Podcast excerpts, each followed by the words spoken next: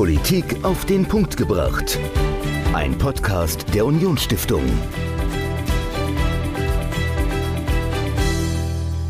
Russland wählt ein neues Parlament, die Duma.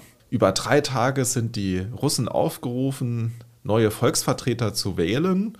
Und in Russland tut sich ja viel. Es gibt einen starken Präsidenten, der ja innenpolitische Probleme hat. Es gibt Proteste. Es ist eine sehr, sehr spannende politische Gemengelage. Und ja, heute bei mir, weil Dominik in Elternzeit ist, Tim. Hi, Tim. Hi, Michael. Tim, was fällt dir denn zu Russland ein? Zu Russland fällt mir auf den ersten Gedanken eine Menge ein, sei es jetzt Geschichte oder die aktuelle Politik, beispielsweise die Corona-Politik der letzten Monate, wie wir sie in ganz Europa erleben durften, aber auch wie wir sie in Russland sehen konnten. Wie ist der wirtschaftliche Aufschwung? Wie ist das Verhältnis zu China? Das sind alles Punkte, die mir einfallen, wenn man mich nach Russland fragt. Und die Duma-Wahl wird eine ganz besondere Wahl sein, weil sie eine Art Schicksalswahl ist. Putin ist in den Umfragen in letzter Zeit etwas nach unten gerutscht. Seine Macht oder seine Machtkoalition ist nicht sicher. Und wie das endgültig ausgeht, werden wir dann nach der Wahl erfahren. Ja, und wie es in Russland politisch aussieht, wie es weitergehen kann, ob Putin noch fest im Sattel sitzt, darüber habe ich mit Dr. Janis Kluge gesprochen. Er ist Russland-Experte und wir wünschen euch viel Spaß mit dem Podcast. Heute bei uns zu Gast im Podcast Dr. Janis Kluge. Hallo, herzlich willkommen. Hallo, schönen guten Tag. Herr Dr. Kluge, was machen Sie so? Stellen Sie sich einmal kurz vor.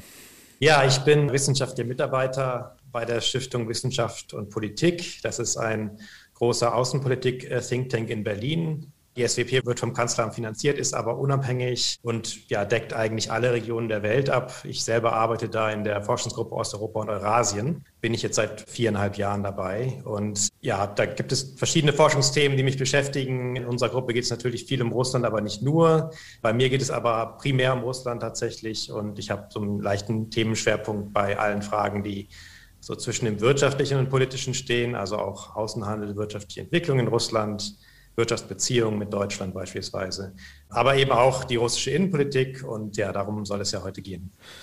Ja, Sie haben es schon angesprochen, in Russland wird die Duma, das Parlament, neu gewählt. Vom 17. bis 19. September dauern die Wahlen an, also ein paar Tage. Und ja, lassen Sie uns vielleicht mal kurz darüber sprechen, wie sieht denn derzeit die aktuelle politische Situation in Russland aus? Ja, wenn man über die Wahlen in Russland spricht und über die politische Situation allgemein, sind es, glaube ich, immer ein, zwei Dinge, die wichtig sind, vorab eben zu erwähnen, weil natürlich das politische System in Russland ja anders funktioniert als bei uns. Und obwohl es auch wie bei uns diesen öffentlichen Teil der Politik wie Wahlen, Parteien, Parlamente und so weiter gibt, spielt das dort eine etwas andere Rolle. Es spielt nicht keine Rolle, es ist nicht bedeutungslos, aber es spielt eine andere Rolle. Und es gibt im Hintergrund, also sozusagen hinter dieser sichtbaren öffentlichen Politik eben dann noch ein sehr, sehr stark zentralisiertes und personalisiertes ja, Herrschaftssystem. Das heißt, letztlich gibt es eine Gruppe von Eliten, die eben die Fäden in der Hand hält, die natürlich um Wladimir Putin herum steht. Und diese Elite muss natürlich auch diese Wahlen gewinnen, wie jetzt auch die anstehenden Duma-Wahlen. Aber sie kann dabei zu sehr weitreichenden Mitteln greifen, inklusive Ausschluss von Opposition oder Kontrolle des, sozusagen der Medien und so weiter. Das heißt, die Duma-Wahlen und auch die normalen Wahlen, also andere Wahlen wie Präsidentschaftswahlen oder auf lokaler Ebene, sind in der Regel nicht sehr spannend. Es ist am Anfang schon klar, wer gewinnen wird und es wird eben mit verschiedenen Mitteln sichergestellt, dass bestimmte Akteure, Parteien oder Wladimir Putin eben gewinnt. Und wenn wir über die allgemeine politische Situation sprechen, dann meinen wir in der Regel die Frage, wie ist es eigentlich aktuell um den, ja, um, auch um den Machterhalt jetzt des Systems Putin bestellt und wie verläuft die Interaktion zwischen Gesellschaft und Staat in Russland aktuell? Es gibt ja durchaus Menschen in Russland, die sich politisch engagieren wollen. Und da gibt es zwei wichtige Trends in den letzten ein, zwei Jahren, oder eigentlich schon länger. Also der eine ist schon älter, oder eigentlich sind beide schon älter, bestimmt sieben, acht Jahre, wenn man jetzt weiter zurückschaut. Das eine ist eben eine abnehmende Zustimmung gegenüber Wladimir Putin, aber auch anderen Regierungsakteuren das sich in Umfragen zeigt, auch in Fokusgruppengesprächen, teilweise auch in der gestiegenen Protestbereitschaft. Das läuft ungefähr seit 2016, 2017 und hat sich dann besonders mit einer unpopulären Rentenreform ins Jahr 2018 nochmal verstärkt. Aber eben auch Corona hat hier beigetragen. Das heißt, das ist tatsächlich gerade, also das Bild ist eher nicht so, sagen, sieht nicht so gut aus, wenn man jetzt mal rein auf diese Umfragen schaut. Und die zweite Entwicklung ist, dass eben die verschiedenen Repressionen und Einschränkungen, denen oppositionelle Akteure und unabhängige Medien und Zivilgesellschaft in Russland ausgesetzt sind, sich eben in den letzten Jahren deutlich verschärft haben und insbesondere im, jetzt in diesem Jahr, also seit der Rückkehr von Nawalny nach Russland, ist tatsächlich dann nochmal eine ganz neue Qualität entstanden. Und aktuell sehen wir wirklich, dass das Feld der unabhängigen politischen Akteure in Russland abgeräumt wird. Also das ist eine ganz, ganz deutliche Entwicklung dieses Jahr. Lassen Sie uns vielleicht nochmal einen Schritt zurückgehen, dass wir nochmal kurz aufs politische System schauen in Russland. Also welche Rolle hat überhaupt die Duma im Vergleich zu Präsidenten? Also wer hat welche Kompetenzen, welches Verfassungsorgan und braucht Wladimir Putin überhaupt die Duma, um regieren zu können? Also wie sieht es da aus? Also natürlich braucht er die Duma, also es müssten ja Gesetze beschlossen werden, auch für die Bestätigung von Ministerpräsident und Minister braucht er eben die Zustimmung der Duma. Das ist aber seit, eigentlich seit der Ära Putin kein großes Problem mehr gewesen, nur in den 90er Jahren und Anfang der 2000er gab es mal wirklich einen politischen Widerstand aus der Duma. Seitdem ist die Duma sehr gefügig. Es wird kontrolliert eben von der Partei Einiges Russland, die das System Putin praktisch unterstützt. Also es ist auch ein bisschen interessantes Verhältnis von Putin zu dieser Partei, aber letztlich ist es die sogenannte Partei der Macht, also die ja, Regimepartei. Und sie hat eben seit eigentlich Putin jetzt Präsident ist, eine ungebrochene Macht eigentlich in der Duma, auch in anderen Parlamenten des Landes. Das heißt, es ist überhaupt kein Problem für den Präsidenten, Gesetze dann mit den Stimmen dieser Partei durchzusetzen.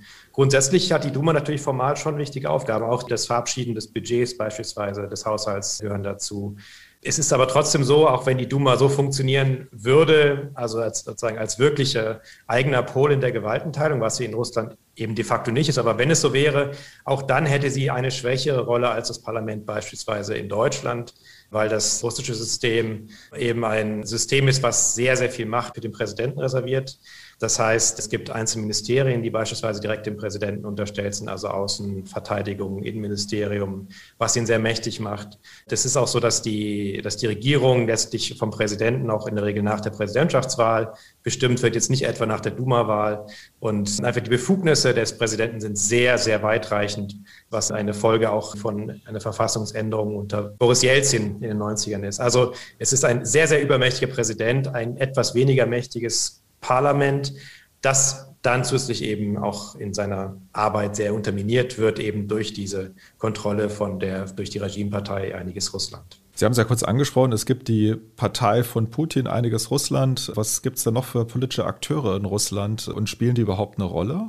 Ja, also bei den politischen Akteuren unterscheiden sozusagen Beobachter immer so ein bisschen oder unterscheiden wir zwischen den systemimmanenten oder den Systemakteuren, also Systemopposition gibt es ja in Russland, und den nicht systemischen Parteien und der nicht systemischen Opposition. Der Unterschied zwischen beiden ist, dass nur die Nicht-Systemopposition wirklich nach Macht strebt und letztlich auch einen Machtwechsel anstrebt und es auch gewisse Tabuthemen gibt, an denen die Systemopposition nicht rangeht. Das heißt, die Systemopposition kritisiert Putin beispielsweise nicht direkt oder zumindest in sehr eingeschränktem Maße. Die Systemopposition ja, hinterfragt nicht wichtige Elemente der Außenpolitik. Sie konzentriert sich nicht auf Themen wie Korruption und so weiter. Das heißt, sie versucht bequem zu sein. Sie ist sozusagen ein Teil dieses Systems Putin. Und in diesem Rahmen haben sich eben diese Parteien, diese Systemparteien eingerichtet. Das ist für die Politiker dieser Parteien auch ganz interessant, dann eben diese Posten zu haben, die dann in der Duma beispielsweise anfallen. Und da gibt es dann eine, ja, die Kommunistische Partei der Russischen Föderation, KPRF, die wichtigste Systemoppositionspartei und eben noch einige kleinere, die aber letztlich eine weniger große Rolle spielen. Die Kommunistische Partei ist tatsächlich die einzige Partei, die heute in Russland, außer einiges Russland, noch so über ein, ja, noch am ehesten eine Partei ist, also indem sie über ein landesweites Netzwerk verfügt, eine wirkliche Organisation ist und auch ein, so ein Kernelektorat weiterhin hat also eine Kernwählerschaft. Und wenn wir dann die außersystemische Opposition anschauen, dann war natürlich der zentrale Akteur der letzten Jahre wirklich Alexei Nawalny. Auf ihn hat sich sehr viel konzentriert, dieser, ich würde mal sagen, echten Oppositionsarbeit. Aber weil der jetzt natürlich ähm, erstmal, muss man sagen, auf unbestimmte Zeit, ich würde sagen, sehr, sehr lange hinter Gittern ist, weil seine Organisation ja sagen, für extremistisch erklärt worden ist und auch alle seine Anhänger damit unter anderem ihr passives Wahlrecht verloren haben, also alle, die mit dieser Organisation von Nawalny zu tun hatten und sehr, sehr viele seiner Mitstreiter jetzt ins Exil geflohen sind. ist es aktuell so, dass auch diese Systemopposition dadurch sehr geschwächt ist. Es gibt immer noch viele interessante Akteure auf sozusagen auf der lokalen Ebene. Es gibt viele Aktivisten, die sich für alle möglichen Dinge einsetzen, aber Nawalny hat er eben ausgezeichnet, dass er so ein landesweites Netz ebenfalls aufgebaut hatte und dass er große Proteste organisieren konnte und dieses diese Möglichkeit oder diese Form der Organisation gibt es jetzt aktuell nicht mehr. Das wurde praktisch dann auch erfolgreich vernichtet durch die politische Führung. Wir hatten es ja eben schon mal angesprochen. Es gibt ja auch Themen, die dann von der Opposition angesprochen werden. Was sind denn so die bestimmenden Themen des Wahlkampfes? Also ich habe eben aufgeschnappt Rentenreform, die etwas verunglückt ist. Sind da solche Themen wie Syrienkrieg, wie Afghanistan? Oder ich könnte mir noch vorstellen, Inflation, sind das Themen oder was bewegt da die russische Seele? Ja, da muss man wieder sagen, dass es eben ein sehr besonderer Wahlkampf ist, in dem Sinne, als dass von der politischen Führung nicht intendiert ist, dass es da eine heiße Auseinandersetzung gibt, sondern das ist eigentlich so eher die Strategie jetzt aktuell des Kremls, dass man nicht zu viel Aufmerksamkeit für diese Wahl erzeugt, die Wahlbeteiligung eher gering hält, weil es das einfacher macht, diese Wahl zu gewinnen. Und es verhindert, dass man eben zweifelsfrei die Menschen politisiert und vielleicht am Ende dann noch zu Protesten motiviert. Das heißt, das russische politische System ist sehr darauf ausgerichtet, immer die Menschen zu depolitisieren, so eine Apathie zu erzeugen, dass die Menschen sagen, mit Politik will ich gar nichts zu tun haben, äh, wir können da eh nichts ändern, auch eine gewisse Resignation vielleicht bei denen, die oppositionell gestimmt sind und eben vielleicht für die anderen einfach das Gefühl, dass man ja, eh da nichts ändern kann und dass es schon irgendwie okay ist. Deshalb gibt es auch nicht so diese wirklich inhaltliche Auseinandersetzung in diesem Wahlkampf. Also es gibt auch jetzt keine großen Debatten oder irgendwas in, in diesem Sinne. Es gibt zwar natürlich auch Programme der Parteien, da kann man schon schauen, die unterscheiden sich auch, aber die unterscheiden sich auch nicht so wahnsinnig stark. Also der Fokus ist dabei aber tatsächlich immer sehr, sehr bei sozialen Fragen. Es gibt keinen Wahlkampf über Außenpolitik. Außenpolitik gehört eben zu diesen ja, Tabuthemen. Das ist sozusagen nicht patriotisch, jetzt die Außenpolitik zu hinterfragen. Das würde, würden die Systemparteien auch nicht wagen. Es gibt zwar so Forderungen, wo die Systemopposition eben noch darüber hinausgeht, was beispielsweise aktuell gemacht wird, wie also eigentlich alle Parteien der Systemopposition fordern, sozusagen die selbsternannten Republiken im Donbass in der Ukraine anzuerkennen als eigene Staaten was ja zum Beispiel die Partei Einiges Russland nicht tut.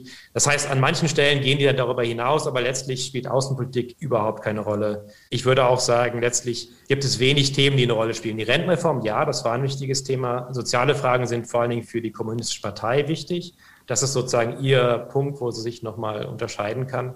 Es gibt auch bei der Kommunistischen Partei einen Programmpunkt, der auch aufgegriffen wurde, so ein bisschen in den Medien, ist, dass sie sich eben gegen eine Impfpflicht ausgesprochen hat, die es ja in Russland in einigen Berufszweigen gibt. Die Kernfrage ist ja eigentlich, soll es so weitergehen mit diesem aktuellen System oder nicht, weil eine Veränderung des Systems eigentlich äh, schwer vorstellbar ist, jetzt nach den 20 Jahren, in denen es besteht und sich auch jetzt in den letzten Jahren einfach nicht mehr wirklich viel groß verändert hat. Und diese Frage wird eben von der Systemopposition nicht gestellt. Und damit fällt sozusagen das wichtigste inhaltliche Thema, das so einen Wahlkampf bestimmen würde, einfach weg. Und deshalb, ja, würde ich sagen, Inhalte spielen eigentlich eine untergeordnete Rolle. Es gibt natürlich so ein gewisses sogenanntes Protestwahlpotenzial, also Menschen, die allgemein unzufrieden sind aus verschiedensten Gründen. Und da ist dann eben die Frage auf, wer kann die für sich gewinnen? Das könnte am ehesten denn den Kommunisten gelingen, weil eben viele dieser, dieses, sozusagen diese Proteststimmungen tatsächlich auch aus sozialen Problemlagen herrühren, also Gesundheitssystem, Bildungssystem, natürlich auch das Rentensystem ist auch sehr wichtig. Also das sind sozusagen die Fragen, die auch, würde ich sagen, die Innenpolitik am meisten bestimmen. Außenpolitik ist wirklich, ist einfach ein, auch zum gewissen Maß ein Tabuthema, das wirklich kritisch zu hinterfragen, was Russland außenpolitisch macht. Das ist da an dem Punkt tatsächlich ganz anders als bei uns. Und wenn wir jetzt mal drauf schauen, Putin ist ja schon jetzt über 20 Jahre Präsident oder mit Unterbrechung Präsident.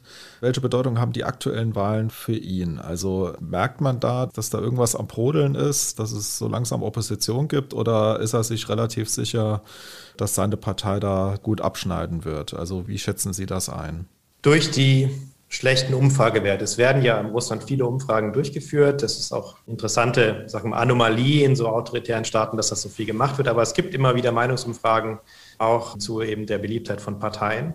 Und wenn man sich diese Zahlen anschaut, dann ist die Partei der Macht, einiges Russland, auf der sozusagen sich das System stützt, ist die so unbeliebt wie nie. Also sie würde immer noch in den Umfragen, kommt sie immer noch, jetzt ähm, meine ich aktuell auf 26 Prozent, wobei bei dieser Zahl man berücksichtigen muss, dass auch Nichtwähler mit drin sind. Das heißt, wenn man das dann auf die Wähler hochrechnet, werden es ungefähr 40 Prozent sein. Das klingt sehr, sehr viel und einfach sehr, eigentlich sehr komfortabel, aber man muss berücksichtigen, dass eigentlich fast gesamte Medienlandschaft, vor allen Dingen alle Fernsehsender Russlands, staatlich kontrolliert sind und dementsprechend da keine Kritik über diese Partei gesendet wird. Das heißt, es ist insgesamt eigentlich auf der einen Seite gibt es überhaupt keine negative Berichterstattung über diese Partei. Auf der anderen Seite sind die anderen Parteien oft auch so unwählbar, dass schon diese 40 Prozent, die einiges Russland jetzt vielleicht bei einer ehrlichen Wahl erreichen könnte, nicht viel ist angesichts dieser Dominanz. Aber es ist gleichzeitig auch genug, auch aufgrund des Wahlsystems. Russland hat ein gemischtes Wahlsystem, wo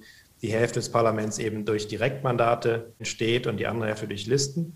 Und bei den Direktmandaten ist die Partei eben sehr, sehr stark. Also da gibt es eigentlich nur in kleinen Teil der Wahlkreise wirkliche Konkurrenz, sodass auch wenn es jetzt 40 Prozent beispielsweise als Ergebnis dasteht am Ende, dass es trotzdem auf jeden Fall für eine absolute Mehrheit reichen würde im Parlament. Die Partei Einiges Russland strebt allerdings eine verfassungsändernde Mehrheit an. Das hatte sie bei der letzten Wahl 2016 geschafft. Da muss man eigentlich sagen, dass es zwar relativ gesehen sozusagen ein Tiefpunkt ist der Zustimmung. Die Partei steht nicht gut da. Das macht sicher auch dem Kreml Sorgen. Aber letztlich ist es immer noch, gibt es noch einen gewissen Sicherheitspuffer. Natürlich, also auch weil immer noch eingegriffen werden kann. Parteien können weiterhin ausgeschlossen werden. Es wurden schon sehr, sehr viele Kandidatinnen und Kandidaten ausgeschlossen. Also letztlich gibt es ganz, ganz viele Sicherungsmechanismen, wie diese Wahl, wenn sie tatsächlich in irgendeiner Form schieflaufen könnte, auch noch gewonnen oder verändert werden könnte. Es gibt auch in, immer wieder Manipulationen. Das kann man auch tatsächlich statistisch bestimmen. Hinterher, wie viele Stimmen dann auf unnatürliche Weise dem Wahlergebnis hinzugefügt werden. Da gibt es einige russische ja, Mathematiker, die sich damit auseinandergesetzt haben, um eben zeigen, dass es immer dann auch sehr signifikanten, also sprich 10, 20 Millionen Stimmen, dann oft dem Ergebnis noch hinzugefügt werden. Das wird auch noch eine Rolle spielen. Es gibt ganz, ganz viele Techniken, wie dann auch die richtigen Wähler zur Wahlurne gebracht werden. Das heißt, die Umfragen sind dann letztlich auch nicht das, was alles entscheidend ist. Aber Natürlich ist die Situation für Putin selber oder sagen wir für das System, glaube ich, nie schwieriger gewesen, als es jetzt aktuell ist, weil es jetzt seit ungefähr zehn Jahren, wenn man im Schnitt guckt, eben die Wirtschaft eigentlich gar nicht mehr wächst, die Einkommen niedriger sind als im Jahr 2013, also die Menschen einfach weniger Geld haben, dann spüren sie die Inflation auch sehr stark.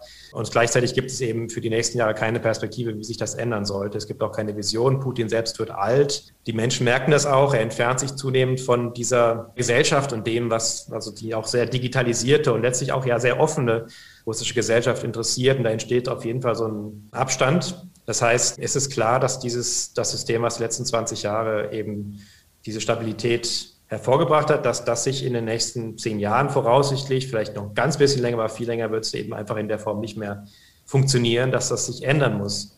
Das erzeugt Unsicherheit, auch bei den eben politischen Eliten. Dazu kommt eben diese schlechte Umfragewerte. Dazu kommt eben dann, dass Akteure wie Nawalny auftreten, die es schaffen, eben Hunderttausende zu mobilisieren, dass die Medienlandschaft sich immer weiter ins Internet verlagert, wo sie schwerer kontrollierbar ist, also es gibt sozusagen einige Erosionsprozesse in der politischen Macht. Und das ist natürlich tatsächlich schon ein Problem. Und das ist auch der Grund, warum der Kreml jetzt so hart vorgeht gegen sozusagen jede letzte Organisation, jeden letzten Journalisten, der irgendwie noch in irgendeiner Form unabhängig berichtet.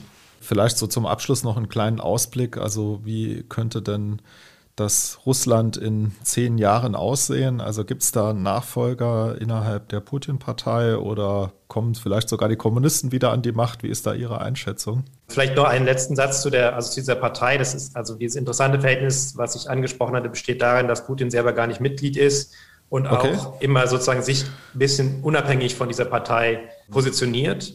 Auch weil sein eigenes persönliches, der Zuspruch für ihn als Person deutlich größer ist als der für die Partei. Das heißt, Putin selbst hat höhere Zustimmungsraten und ist letztlich immer auch ein wichtiges Instrument, um dann eben Verantwortung, wenn irgendwas schiefgelaufen ist, abzuladen. Die Partei ist sozusagen auch so ein bisschen so ein Blitzableiter für die Bevölkerung, wenn etwas schlecht läuft. Das heißt, es ist durchaus auch jetzt, diese Trennung ist schon durchaus gewollt, dass Putin nochmal für sich alleine steht. Er macht ein bisschen Wahlkampf, aber nicht sehr viel für einiges Russland, aber versucht eigentlich eher wie so eine übergeordnete Gestalt über dem ganzen politischen Geschehen zu stehen und sich da im Wahlkampf nicht die Finger schmutzig zu machen. Das ist sozusagen so ein bisschen seine Rolle da. Russland in zehn Jahren ist also eine sehr spannende Frage. Es gibt keinen designierten oder keinen erkennbaren Nachfolger. Es gibt auch keine wirklichen Kandidaten, weil sobald sagen so ein Kandidat am Horizont erscheinen würde, sich natürlich das gesamte politische Leben auf diesen Kandidaten fokussieren würde und Putin sozusagen in dem Moment, wo irgendjemand als Wunschkandidat auftaucht, eben auch automatisch eine lame duck wäre, also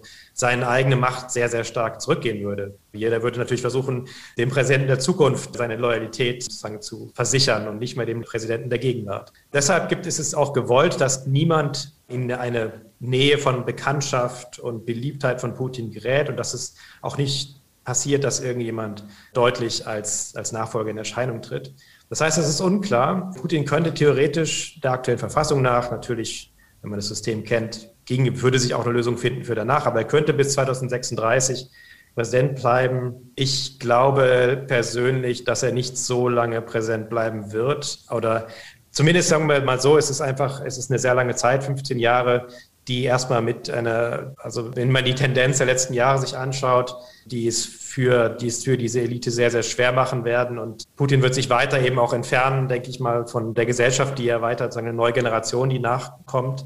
Ja, also es kann sein, dass er in irgendeiner Funktion des Übervaters im Hintergrund auch weiter in der Politik aktiv sein wird. Das ist auch durchaus denkbar. So ein ähnliches Modell wurde in Kasachstan eben eingeführt. Aber letztlich ist schon sichtbar, dass er sich aus dem politischen Tagesgeschäft, dem Inland immer weiter zurückzieht in den letzten Jahren. Er macht jetzt noch Außenpolitik, so vielleicht ein bisschen sein Hobby. Wenn das sozusagen so weitergeht, dann gibt es eben auch eine Lücke, wo eben andere politische Akteure, also andere politische Konkurrenz, jetzt nicht Parteien, aber aus dem System selber vielleicht auch versuchen, da hineinzustoßen. Und wenn seine Beliebtheit, auch die auch gelitten hat, wenn die weiter abnimmt, werden sich sicherlich auch einige in der Elite irgendwann fragen, was ist sozusagen der Wert dieser Person, warum ist er an der Spitze, auch wenn er das wirklich unangefochten aktuell auch innerhalb der Elite sicherlich noch ist. Vielleicht eine letzte Bemerkung dazu. Es ist sicherlich interessant, den aktuellen Ministerpräsidenten Mischustin im Auge zu behalten.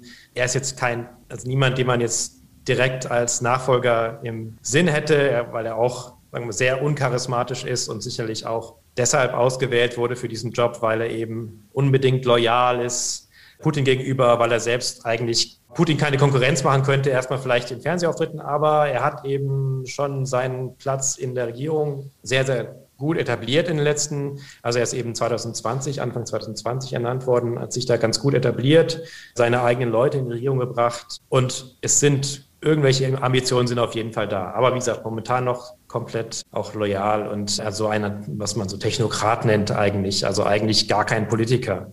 Deshalb muss man immer vorsichtig sein. Aber wenn es irgendjemand gibt, der eine Bekanntschaft und so in den, in den Zustimmungsraten in der Nähe von Putin irgendwo ist, dann wäre es am ehesten er. Ja, Herr Dr. Kluge, vielen lieben Dank für diese spannenden Einblicke in Russland, für Ihre Einschätzungen und wir sagen bis bald. Tschüss. Herzlichen Dank. Tschüss. Das war Dr. Janis Kluge zum Thema Russland-Duma-Wahlen. Und wir sind wirklich sehr gespannt, wie die Wahl ausgeht. Wir wissen es ja in ein paar Tagen, wie das Ergebnis aussieht, wie sich die Partei Putins geschlagen hat, der Partei, der er ja nicht angehört.